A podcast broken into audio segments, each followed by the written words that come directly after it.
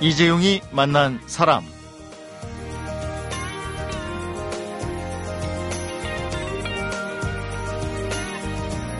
어제가 정월 대보름이었습니다. 이 정월 대보름 날을 맞아서 경복궁은 17일까지, 창경궁은 내일까지 야간 개장을 하고 있습니다. 주말에 한번 가보시는 것도 좋을 듯 싶은데요. 에, 사실은 어제보다도 오늘 뜨는 달이 더 완벽하게 둥근 달이라고 합니다. 지구와 달의 거리가 평균보다 약 3만 킬로미터 정도 더 가까워지면 달이 커 보이고 이게 작아 보일 때는 2만 킬로미터쯤 더 멀리 돌기 때문이라고 하는데요. 가끔 이렇게 만 단위, 수십만 단위의 우주 거리를 생각해 보는 것도 우리가 하는 걱정들을 사소하고 하찮게 여겨지도록 하는 그런 효과가 있는 것 같습니다. 주말입니다. 오늘은 임진모 음악평론가와 이종훈 스포츠평론가가 전해드리는 가수를 만나다, 전설을 만나다로 함께하겠습니다.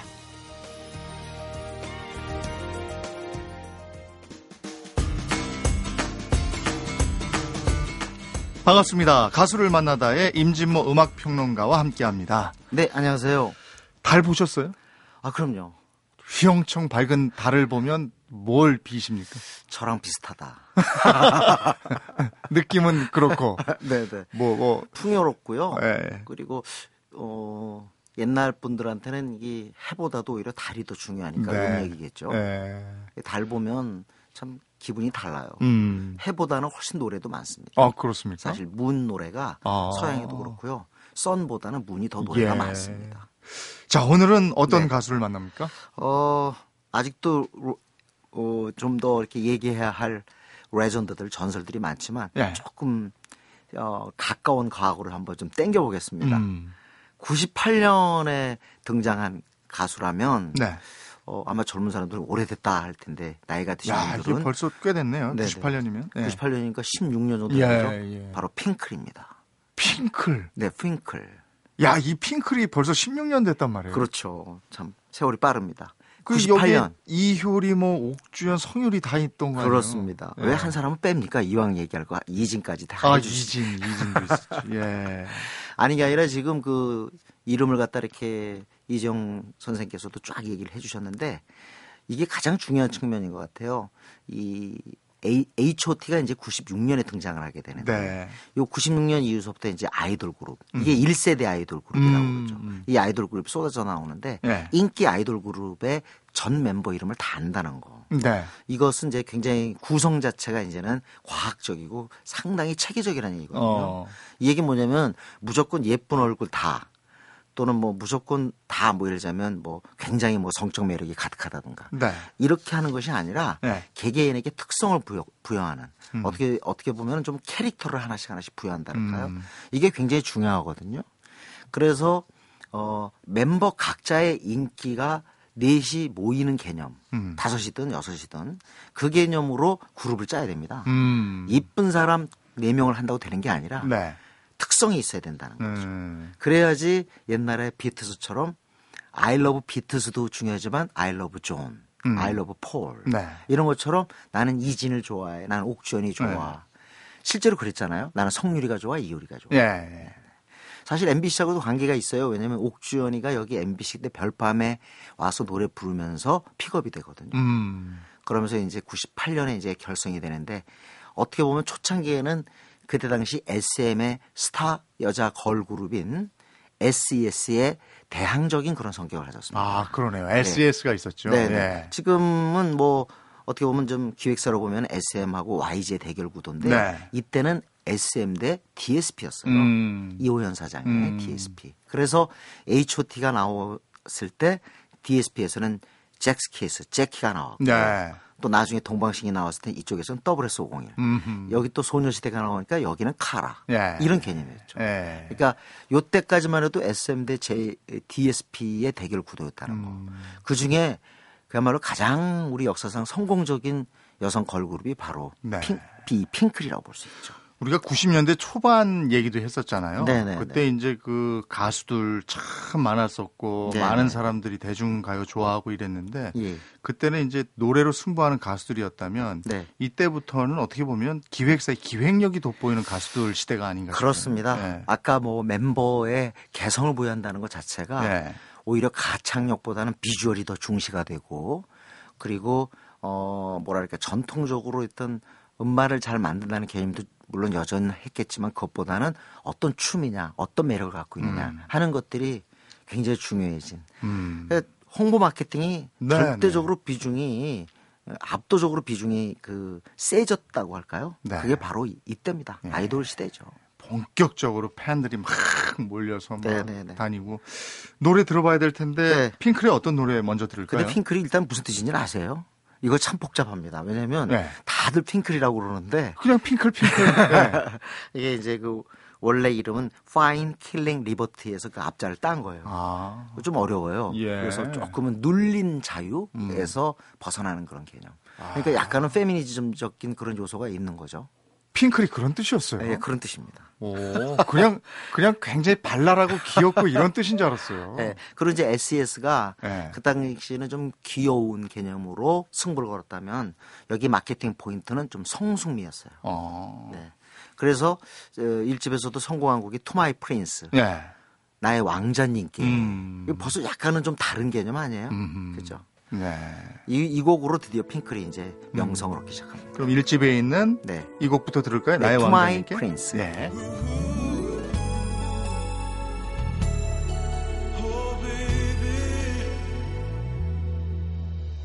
잘 모르겠어요 내가 꿈꾸던 어린 왕자님이 그대였는지 대지용이 만난 사람 가수를 만나다 핑크를 만나고 있습니다. 아, 1998년으로 돌아간 듯한 느낌. 예뻤어요. 네네. 어, 2007년에 이제 완전 궤도에 올랐던 이제 소녀시대 21, 또 카락, 걸그룹 시대가 열리죠. 네. 물론 시작은 원더걸스였습니다만, 그뭐 지금도 뭐 걸스데이나 뭐 시스타 대단하죠. 이런 모든 어떤 걸그룹의 사실상의 그 계보의 원조가 사실 SES하고 핑클이라고 할 수 있는데 예. 오히려 지금 현재 이 우리 걸그룹들이 굉장히 섹시 컨셉을 강조하잖아요. 네. 그런 면에서는 SES보다는 사실 핑클이 더 원조라고 볼수 음, 있겠죠. 음. 넷이 일단은 SES는 좀 작고 귀여운 쪽으로 승부를 걸었다고 하는데 이쪽 핑클은 일단 컸어요. 예. 크고 굉장히 미모였죠. 뭐 4인 4색이다 하는 그런 타이틀이 항상 따라 붙었는데 예. 그렇기 때문에 뭐 옥주현은 지금 이후에 핑클 네. 이후에 뮤지컬 쪽으로 성공을 했고요. 네. 뭐 이효리는 말할 게 없죠. 완전히 새천년 들어와가지고 2000년대 들어와가지고는 뭐 월드컵 이후에는 거의 우리나라를 대표하는 국민 스타가 됐죠. 음, 지난번에는 또 조용한 결혼식으로 또 한번 네. 화제가 됐고요. 그리고 음악에 대한 열정도 강해가지고 네. 작년에 이제 미스 코리아 같은 경우도 호평을 받았습니다. 네. 성유리는 뭐 드라마 주연을 맡고 있고 이진도 그렇고 네. 넷이 다 거의 성공했어요 솔로 활동. 예. 그게 이제 핑클 자체가 갖고 있는 위력이라고 볼 수 있는데 여기서 재밌는 건 뭐냐면 제가 아까 SM 대 이제 DSP의 구도다 하는 얘기를 했는데 사실은 DSP는 조금은 SM이 어떠한 상품을 내놨다 그럴까요? 어떤 그 아티스트를 내놓으면 약간은 그 쫓아가는 그런 개념으로 아. 승부를 걸었는데 예. 어, SS보다 결국 99년, 2000년을 계기로 해서 인기가 더 위였죠. 네. 그러니까 이효리가 나오게 음. 되지 않았느냐라고 음. 볼수 있는데 그만큼 이제 어, 전체적인 가수의 어떤 그 포인트 자체가 어떤 가창력이라든가 어떤 어, 무대 이미지 이런 것보다는 사실은 우리가 이제 이 케이팝의 사실 승부수라 또는 뭐 특장점이라고 할 수 있는 게 네. 비주얼, 섹시 컨셉 음. 이런 것들이요. 되기 시작한 게 이제 핑크라고 볼 수 있겠죠. 저 그것도 궁금해요. 네 명에서 여섯 명 이제 기획사에서 기획을 해서 네네. 가수들을 모을 때 예. 한두 명 정도는 노래 잘하는 사람, 네. 뭐두 명은 춤 잘 추는 사람, 네, 네.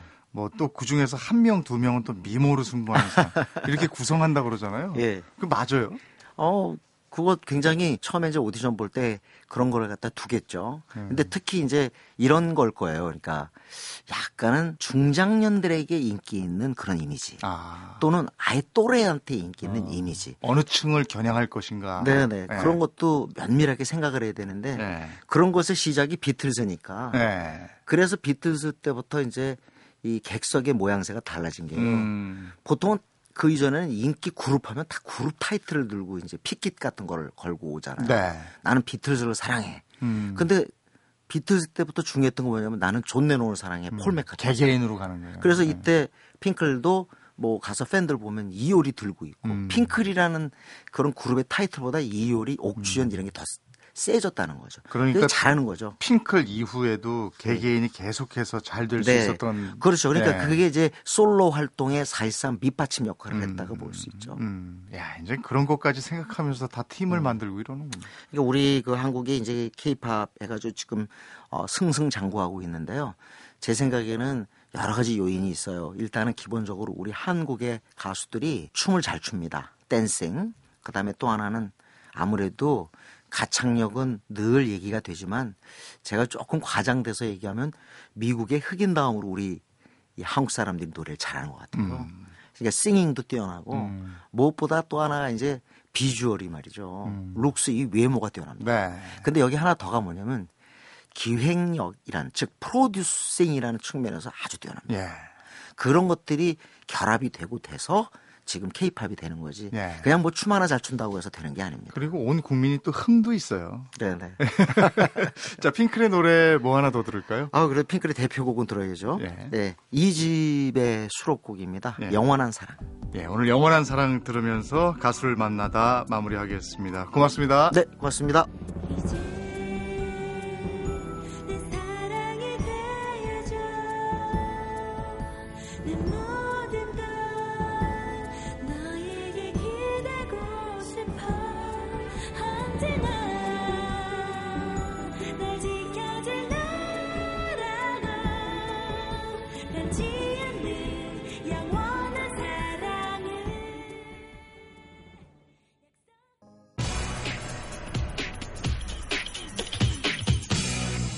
이재용이 만난 사람. 네, 전설을 만나다 이종훈 스포츠 평론가와 함께합니다. 어서 오십시오. 안녕하십니까? 굉장히 바쁘시죠 요즘에? 네, 지금 소치라 예. 어, 대목입니다.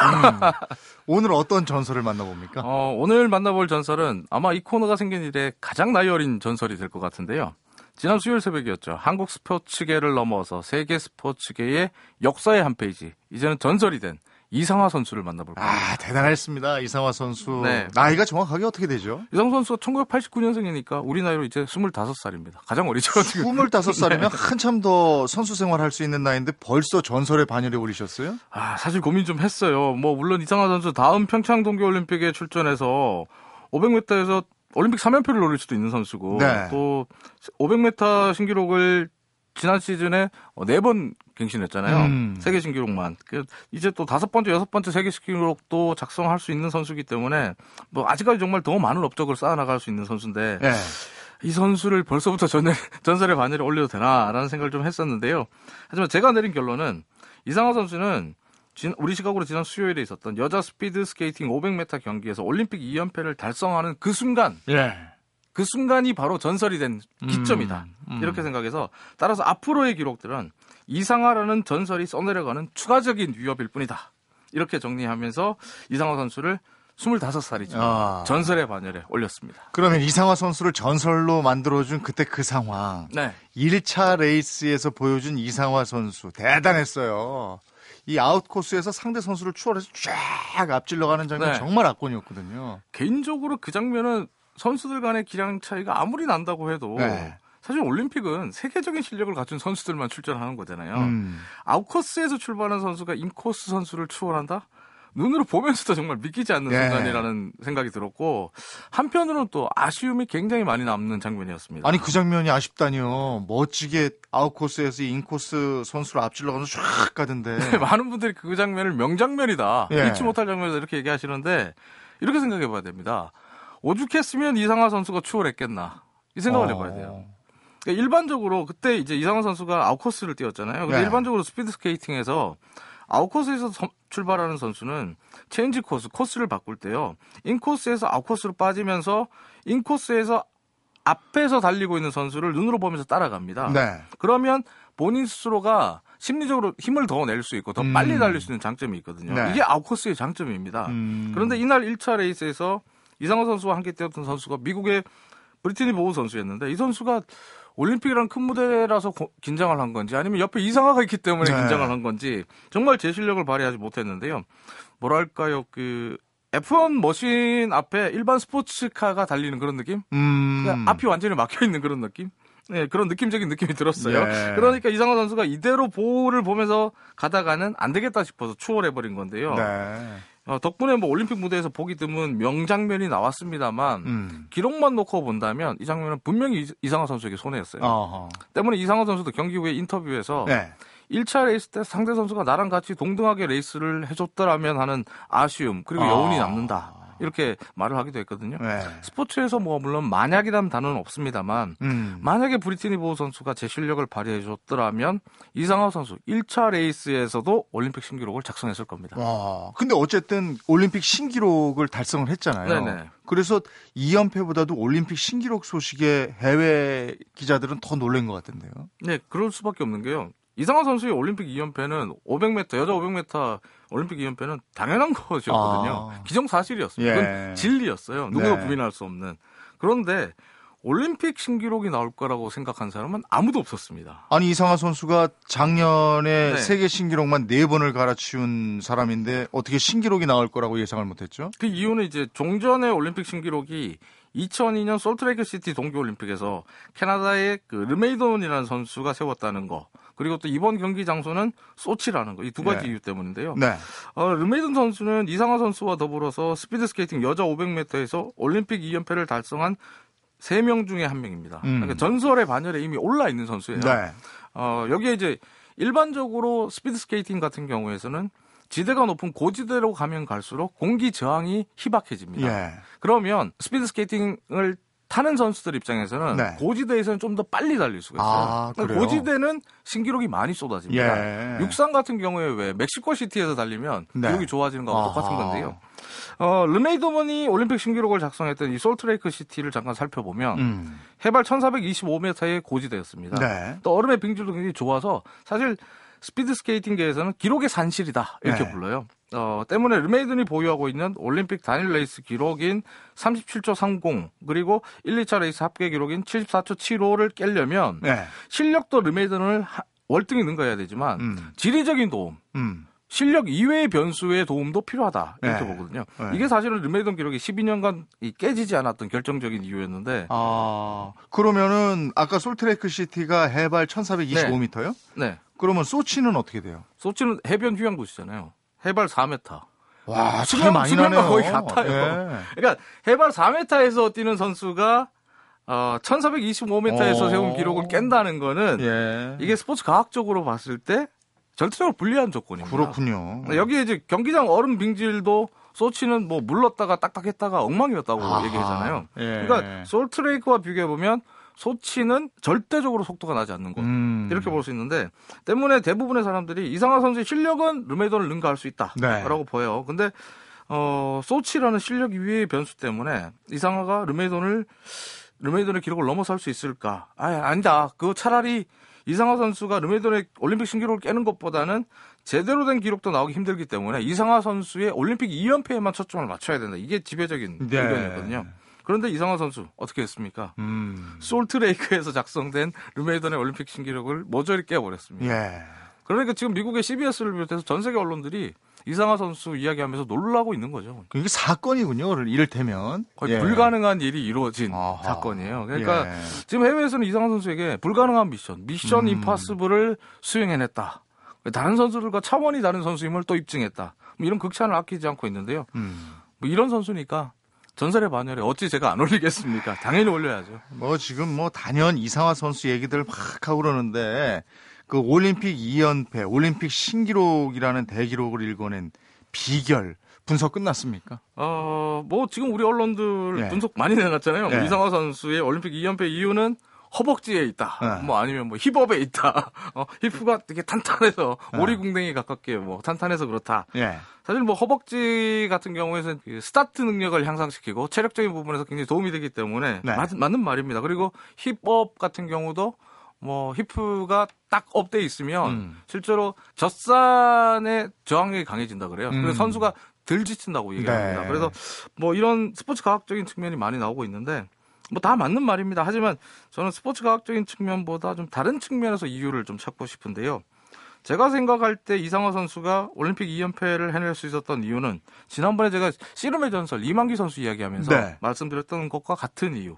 즉 노력과 실력으로 최고의 무대에서 당당히 우승을 차지했는데도 여전히 야박하기만 한 세상의 평가. 음. 그리고 그로 인한 눈물 그리고 그 눈물을 이겨낸 열정과 근성 덕분이다 이렇게 생각을 합니다. 아니 밴쿠버 동계올림픽 이후에 이상화 선수에 대한 평가가 야박했었나요? 많은 분들이 잊어버리셨는데요. 예. 지금은 특히 작년 같은 경우에 작년 한 해 내내 이상화 선수, 이상화 선수 이렇게 얘기를 하니까 예. 이상화 선수가 밴쿠버 이후에도 계속적으로 대한민국의 보물, 대한민국의 보배 이렇게 예. 대우를 받았다고 생각하시는데 사실 밴쿠버 올림픽이 끝나고 나서 2011년은 전혀 아니었어요. 음. 그 밴쿠버 동계 올림픽이 끝난 직후에 사실 그때도 이상화 선수에 대한 세상의 관심은 허벅지 굵기, 그리고 귀걸이, 예. 뭐 네일 아트 뭐 어. 이런 거였거든요. 뭐 이건 뭐 사실 지금도 똑같네요. 생각해보니까 어쨌든 그때 이상화 선수가 독일의 예니 볼프, 중국의 왕베이, 왕베이신 같은 선수들을 제치고 금메달을 목에 걸었을 때 예. 대부분 우리 언론들도 그랬지만은 이변이고 깜짝 메달이다 어. 이렇게 평가를 했어요. 예. 그리고 설상가상 밴쿠버 이후에 이상화 선수가 발목과 무릎 부상 등에 시달리면서 성적이 좀 좋지 못했거든요. 음. 그래서 깜짝 메달, 이변 이런 좀 어찌 보면 야박한 평가가 음. 2012년까지 이어졌어요. 네. 그러다가 2013년 들어와서 세계 기록을 팍팍 깨니까 네. 그때부터 이상하 이상하 뭐 빙상 여제 이렇게 된 거죠. 음.